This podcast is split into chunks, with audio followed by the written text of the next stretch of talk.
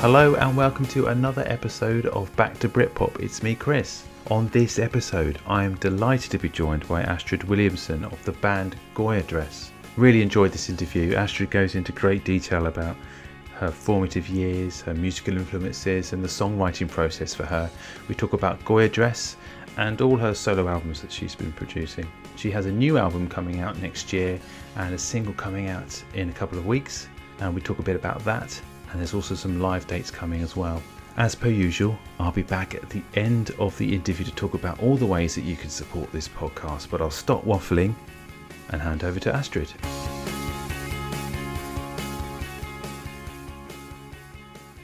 Welcome to the podcast, Astrid. How are you? I'm fine. Thank you for having me. It's nice to be here. Whereabouts in the country are you? Well, this second, I'm actually up in um, Derbyshire. My mum is up here up here and during the pandemic we've um it's been hard because she's in a, a care home so i've been trying to have as much access. I was actually involved in quite a lot of campaigning to do with access and so forth during the pandemic because um, that's still very difficult. Mm. that aspect of the of the situation is not ideal. So i've been spending as much time up here as i can really. I'm actually based in brighton most of the time. I've been in Brighton a long time, and so I still I still live there too. So it's kind of obviously the music business has been completely put on hold. So it's not such a it's not so drastic to be going between two places because um, all my other work has been keeps getting bumped to next year. so it's um, I feel it's actually one of the blessings is that I have a lot of time to be with her.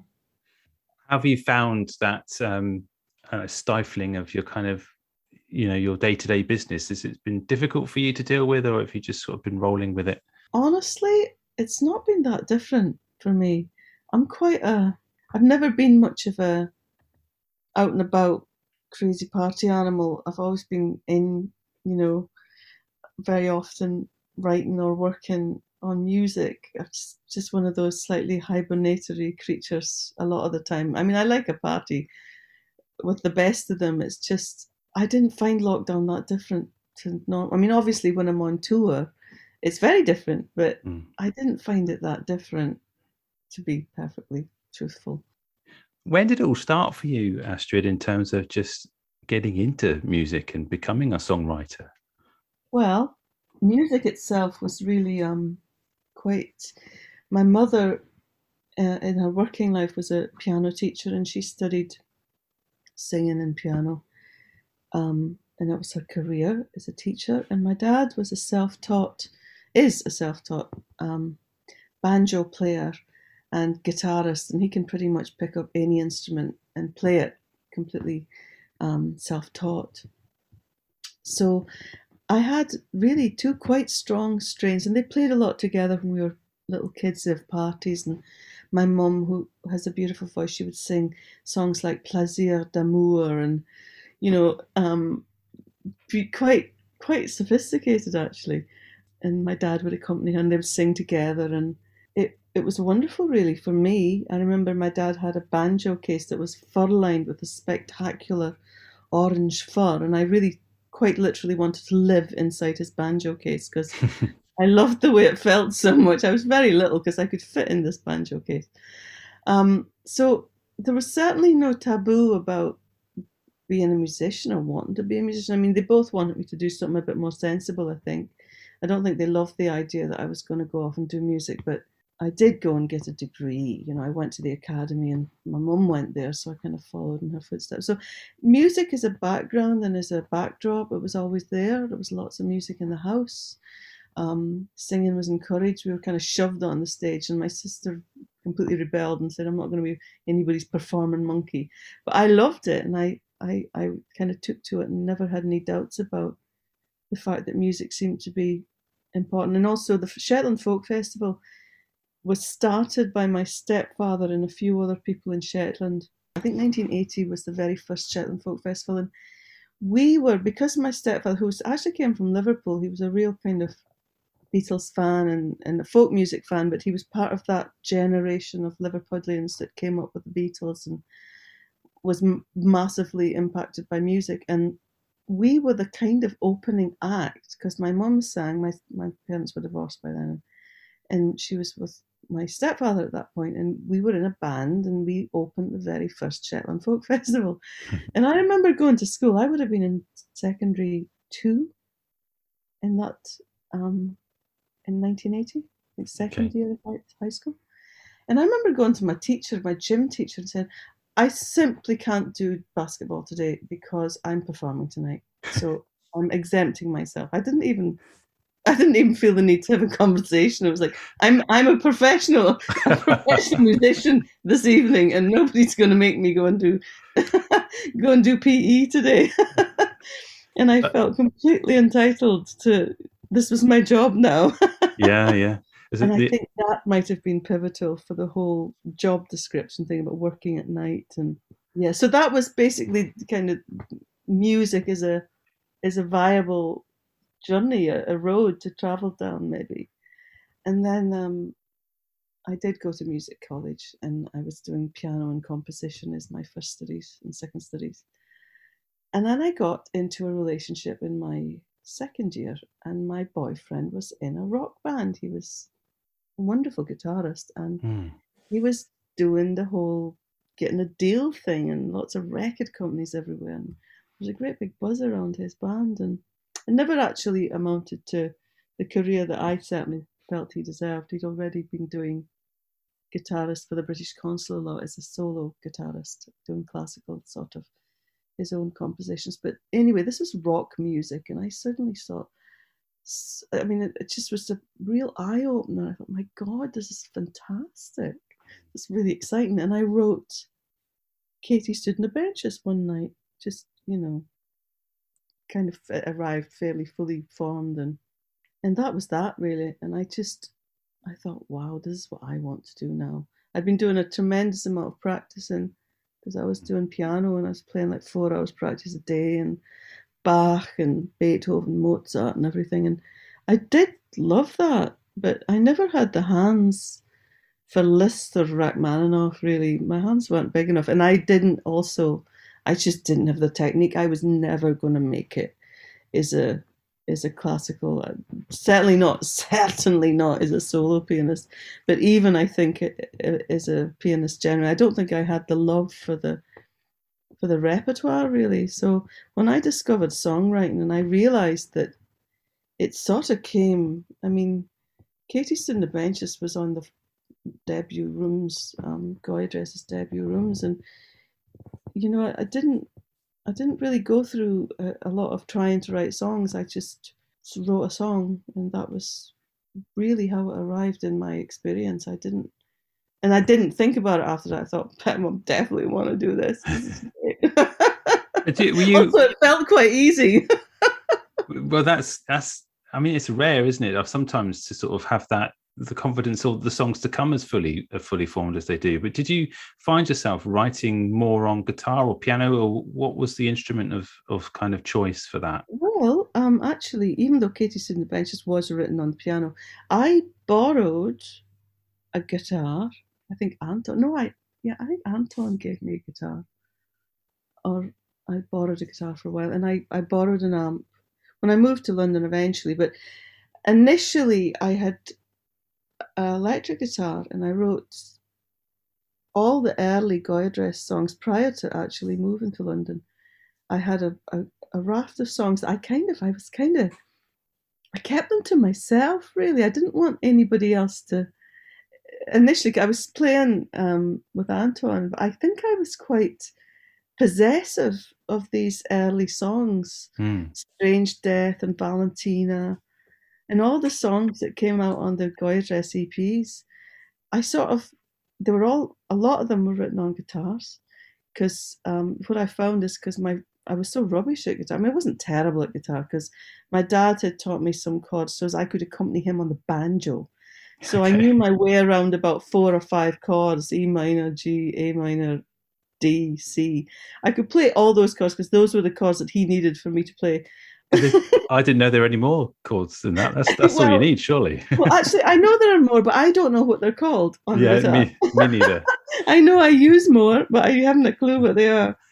Um, No, my because because my facility on guitar was quite limited. It actually had a huge impact on what I was writing because you, I mean, you you simply have to compare. If you compare a song like Katie stood in the benches, which has got a bunch of chords in it, loads of chords in it, because I'm able to do a lot more on the piano than I am on the guitar. I wouldn't know where to begin to play that song on a guitar. Mm. Um, in a song like maybe Valentina, which is all in E minor, they're very different harmonically because of that. Because I just simply didn't have the the chops on the guitar to do something really complicated. But I like that, and I, you know, I don't mind that. I I I, I never wanted to be um, a solo lead guitarist ever. Mm. It was never my. I did love, I did love rock and roll, and I loved a lot of heavy metal bands. In Shetland, we were brought up on, I don't know, ACDC and Led Zeppelin and big heavy rock bands. I really enjoyed it. I really enjoyed, especially Led Zeppelin. I didn't. It wasn't my ambition to do that. It didn't matter to me. Being a being a songwriter was probably, if I had ambition, it was to be a really, to be a really good songwriter so you had this kind of um, these songs written, formed as in some way, and it's what what made you take the next step to, to sort of get a band together? Well, firstly, I'd been in Glasgow. I studied in Glasgow at the RSAMD, which I think they call it the Royal Conservatoire now of Scotland. Mm-hmm. Um, and I was there, and after a couple of years working in bands and learning how to be in bands, actually, I learned everything I knew from working with Anton Kirkpatrick. And um, so I went to London about two years into that. I went to London in 19, in March of 1993, and I had maybe, I had the name because I wanted to call the band Goya Dress because um, I used to be quite slippery about this. I would say it was a Spanish festival, da da da da da, because mm. there is a, f- a festival that is called Goya something dress. Maybe I don't know. There's there is something that pertains to that, and it's quite plausible. But actually, Goya dress is from the a dress that Fleur Forsyte wore in the Forsyte saga, which had been I didn't have a TV when I was living. I was living in a gatehouse in Ayrshire with my boyfriend because there was a place we could rehearse downstairs. It was a big gatehouse in this country estate that had been put up for auction because of the death duties, and um, we could rehearse there. And there was no TV, and so I just listened to radio all the time. and there was a serialization of John Galsworthy's Forsyte saga on. Ah, okay. I fell in love with that, and this I just loved it. The romance of a dress that a woman would wear that reminded her lover of a Goya painting, and further after that was called her Goya dress, and I just really liked it. I really liked the idea of it, and I don't know why I was so. I guess I thought maybe, especially in the early nineties to be into turn of the century English literature just wasn't the most glamorous and exciting thing. I'm sure that's why I didn't own to it at the time. Oh. Um, uh, me a faint heart, um, but that's where the name came from. So I had the name, and I had I don't know how many songs, probably about six, maybe six or seven. Valentina, Strange Death, um, Katie.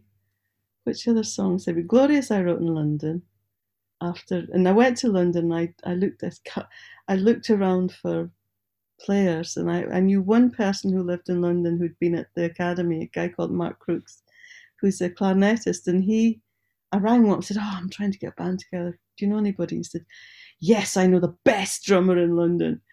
I thought, yes, that'll do, that'll do. Best drummer in London. That's who I want. And a guy called Simon Pearson. And Simon is just an amazing drummer. And uh, in my opinion, definitely the best drummer in London. Um, hmm. then and now. And um, and then I went, I had a couple of bass players. And one guy stayed for a little while. Like we did, we didn't do any gigs. We just did some rehearsals. And he was a friend of Simon's. And he was great. But he said, listen, I've got a job on a cruise or something. But I know this girl called Terry De Castro.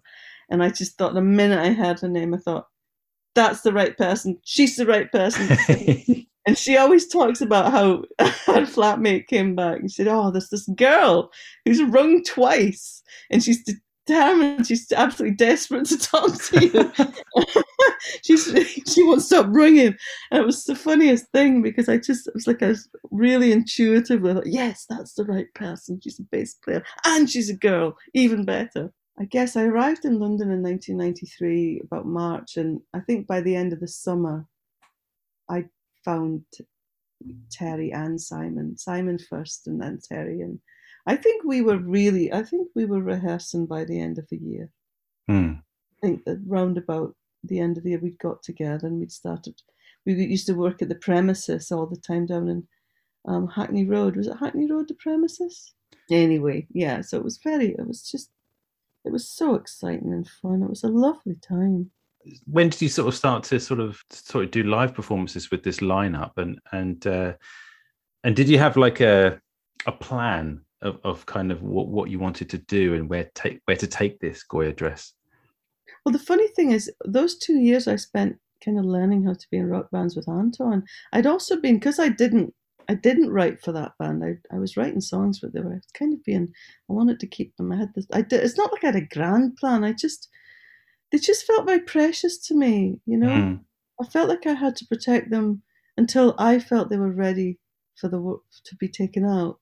I really did, and but because I had a lot of energy, basically I was kind of managing things a little bit. Like I was, I was the one that was organized enough to get demo tapes and biogs and photos and write it. Because back in the day, you did everything, you know, by the post. Yeah. So we sent out envelopes after envelope, and I knew a lot of people before I came to London. I'd knocked on a lot of doors to try and, you know, just get contacts and talk to people and so I sort of I didn't know people per se. I didn't have friends, but I did know who to send stuff to. I knew that who to send stuff at 4AD or at various various record companies. I'd had enough um, contact with sending out demo tapes, you know, before then for Anton to sort of know how to do it. Mm. So I knew that I had to get a demo tape together, and that we I had a little four track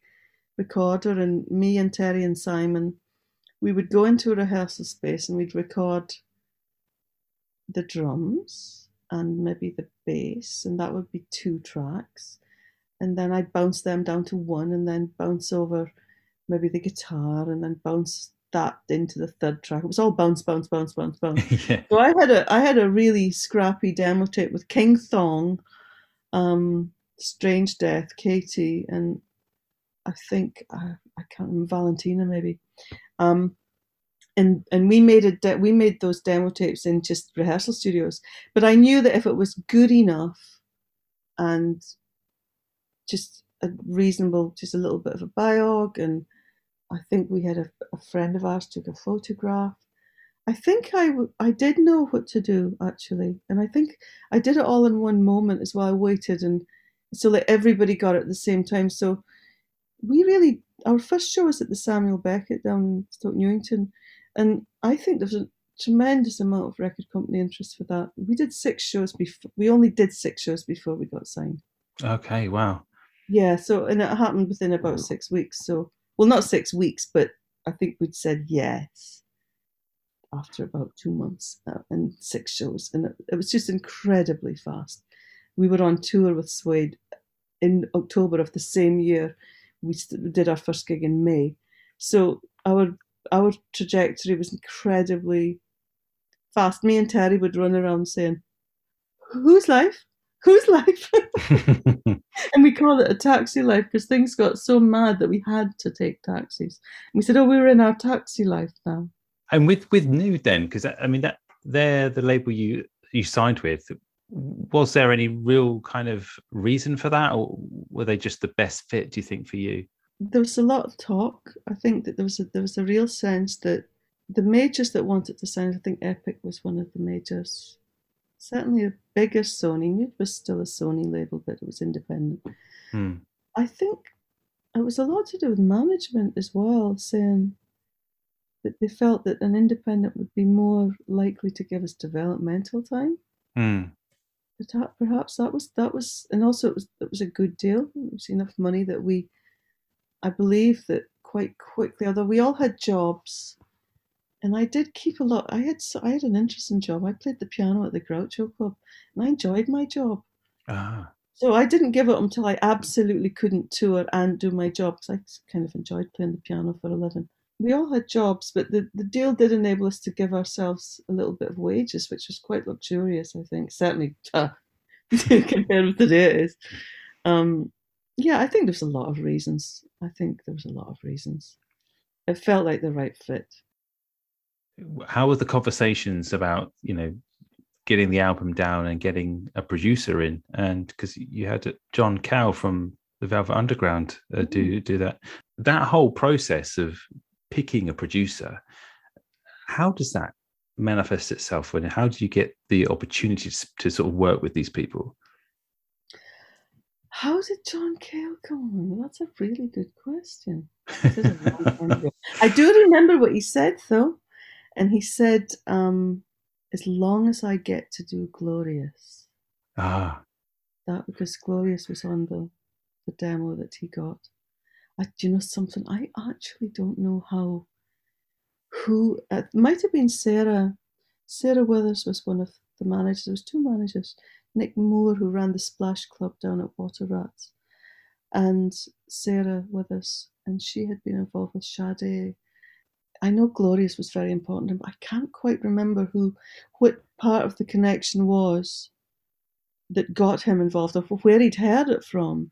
But he definitely was very, he was, you know, very decided about that. I think there was real desire on both sides for it to move forward what was he like to work with and what was that sort of recording process for that album like well we were up at battery in kilburn and um, we had a six week session i think for all of it. I think recording and mixing in six weeks. Okay. I feel like it was because i feel like that would be plenty of time to make a record the turning point for me because i was a perfectionist and a control freak. Okay. Really i mean i'm, I'm still quite bad but I was particularly bad when I was younger. And um, it was very hard for me to let go. And I was writing all the string parts and the instrumentation for most of it. And I was really, really controlling about it. And I really needed it to be a certain way. And we had, um, John would go a bit too fast for me. I'd kind of be trying to slow him down. He just, I would feel, I just felt, I kept feeling slipping out of my control and we would fight about a few things. But one day, the Brodsky Quartet came in. Now, this is not, they're not credited because it was, I think it was a cash job. I probably shouldn't even say it. But on sitting the benches, it was the Brodsky Quartet that came in and did the arrangement. Um, they came in and played the arrangement that I'd written. And I'd written this um, arrangement for a quartet, and actually, it was handwritten on score because none of the Sibelius and all these technologies didn't exist then, obviously. Mm-hmm. Um, and so it was handwritten scores that I'd done for the musicians, and the only person that could run that session was me. And so I had to take charge of the whole session with the strings and everything. And and after that, John slowed down for me. He would pay. He would be a bit more. He wasn't quite so. I mean, he wasn't like he definitely wasn't a bully, but he was very strong, and yeah. um, in the sense that you didn't really want to go up against them. And I remember once I didn't actually like the vocal on Katie stood in the benches very much, and me and Martin Brass came in early. I said, Martin, I want to try, and redo the vocal, and it, it, wasn't done to a click. It was never going to happen. So I really want to try and do this vocal again. I don't like it. And so we sneaked in early, and John came in and he caught me. I remember seeing him through the glass and thought, "Oh God!" Oh yeah and um, but he just sort of threw his arms wide, and he always said, "Oh, you remind me of Nico," and all this stuff. It was quite flattering. And he said, "Oh, Astrid, you wouldn't be you if you didn't do these things." It was great in so many ways, but I mean, a, a lot of it was. Um, I did feel like there was a few things that I wanted a certain way, and he literally just did what he wanted, and that was okay because there's a there's a vocal, there's a little bit of a backing vocal on one of the tracks that I was determined to have it my way. And in the end, he just split the, the it was all done on tape, and he just moved the vocal. But it is actually better, so he made a good decision. But great, you know, it was very exciting. What was it like taking the album and the EPs and you know all that material out on the road and touring? Did you did you enjoy that process? Honestly, when I one of the reasons I had to stop playing the electric guitar was just I found that the volume just it just kind of I just wasn't I'm just not made for it. it it's just too really loud electric guitar. And I remember doing all the guitars and things like for Scorch and stuff, which is you're in a room with two massive amps and it's really really loud. And there was a part of me that said I felt it's not that you feel like a fraud. Well, I did feel like a fraud as a guitarist because I'm really not a guitarist in that respect. I think, and I found it just overwhelmingly hard to deal with all that volume all the time. It's like, you know, a real guitarist is born to that. They love it. They live and breathe it, and it's mm. why they do it. We did a lot of overdubs, so it was quite hard to recreate it well.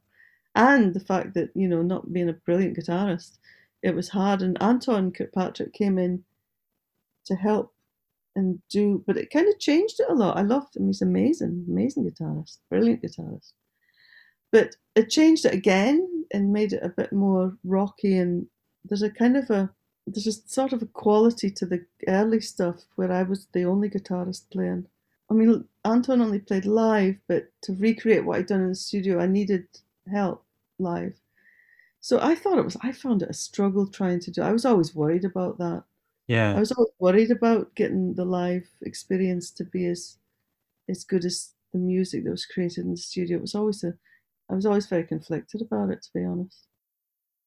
Goya Dress is such a small part of of, of a, a, such a, a, large and expansive kind of musical career, um, but it obviously has it paved the way for you in a in a way. I'm guessing, but after you kind of called it a day with with Goya Dress or decided to sort of end that project, you you've gone from strength to strength with these with these solo recordings and uh, solo albums and I wanted to ask you how that felt to make that transition from obviously working with a band, a, a, a trio or a, a, threesome, and then going into something that was quite insular, maybe. And, and uh, did you find that quite a difficult transition?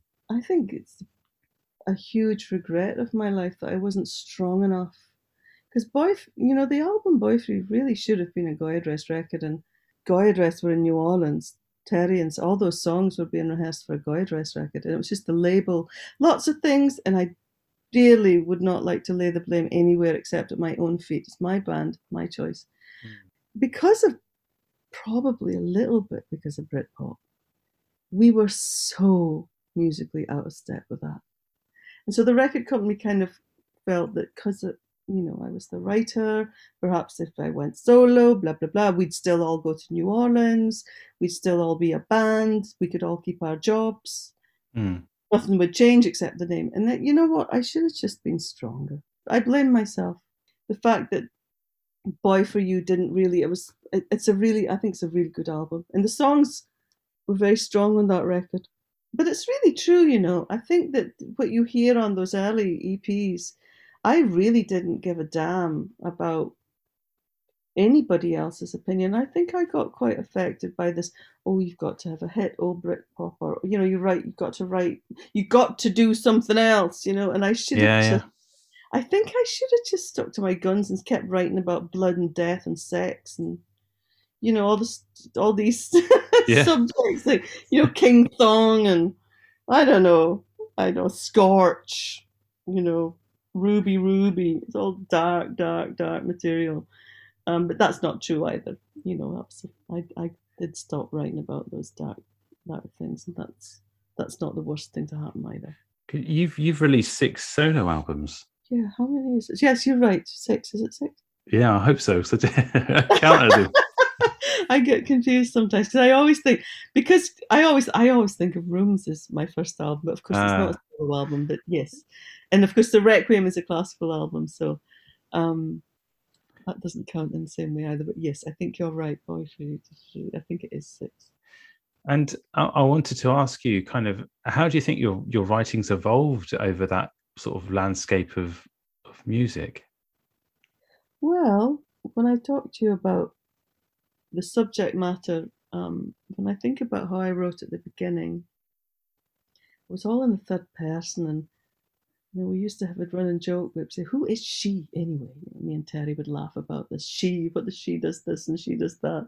Valentina, um, and I was really conscious not to. I mean, oftentimes I really wasn't singing about myself, but um, I was quite conscious about that whole thing.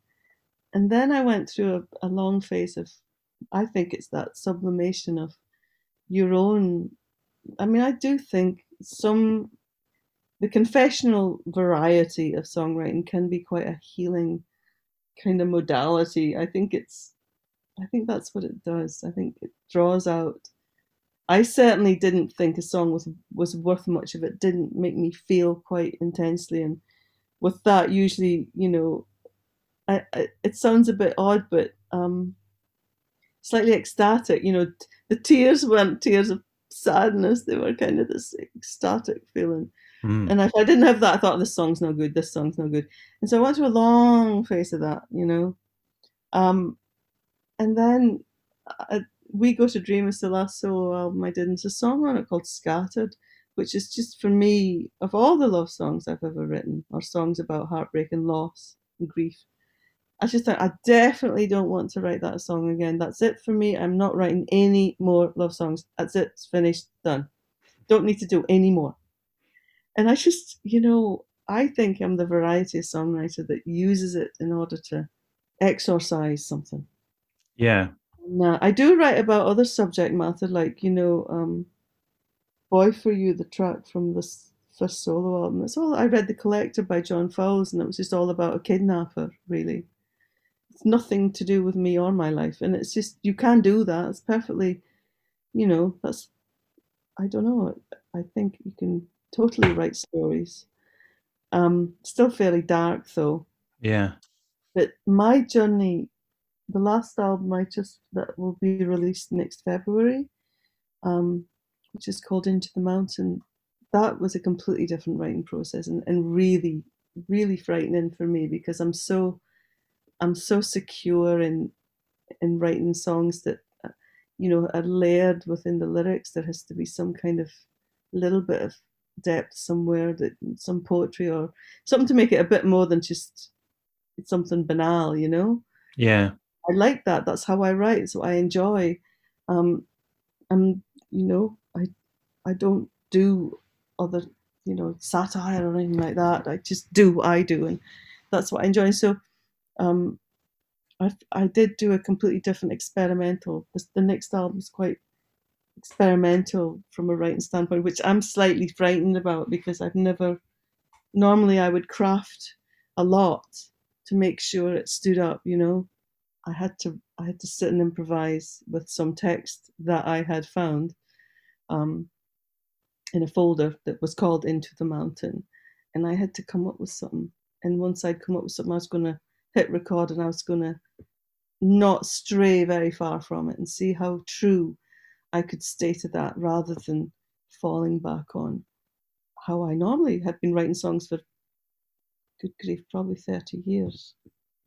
So it's a bit, it's, it's an experiment, but you know what? I'm, I'm entitled to an ex- experiment now. Oh, yeah. Well, I mean after six solo albums, yeah, I think you well earned it. Instead, the new single's out uh, in, in a couple of weeks.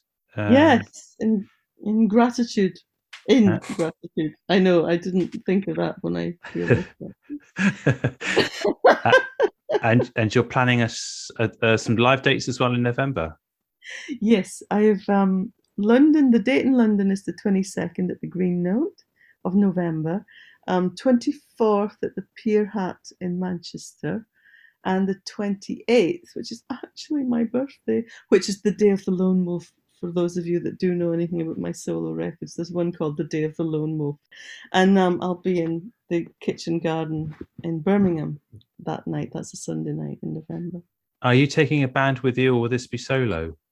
I'm hoping to at least have um, Martin Barker, who played drums on the album.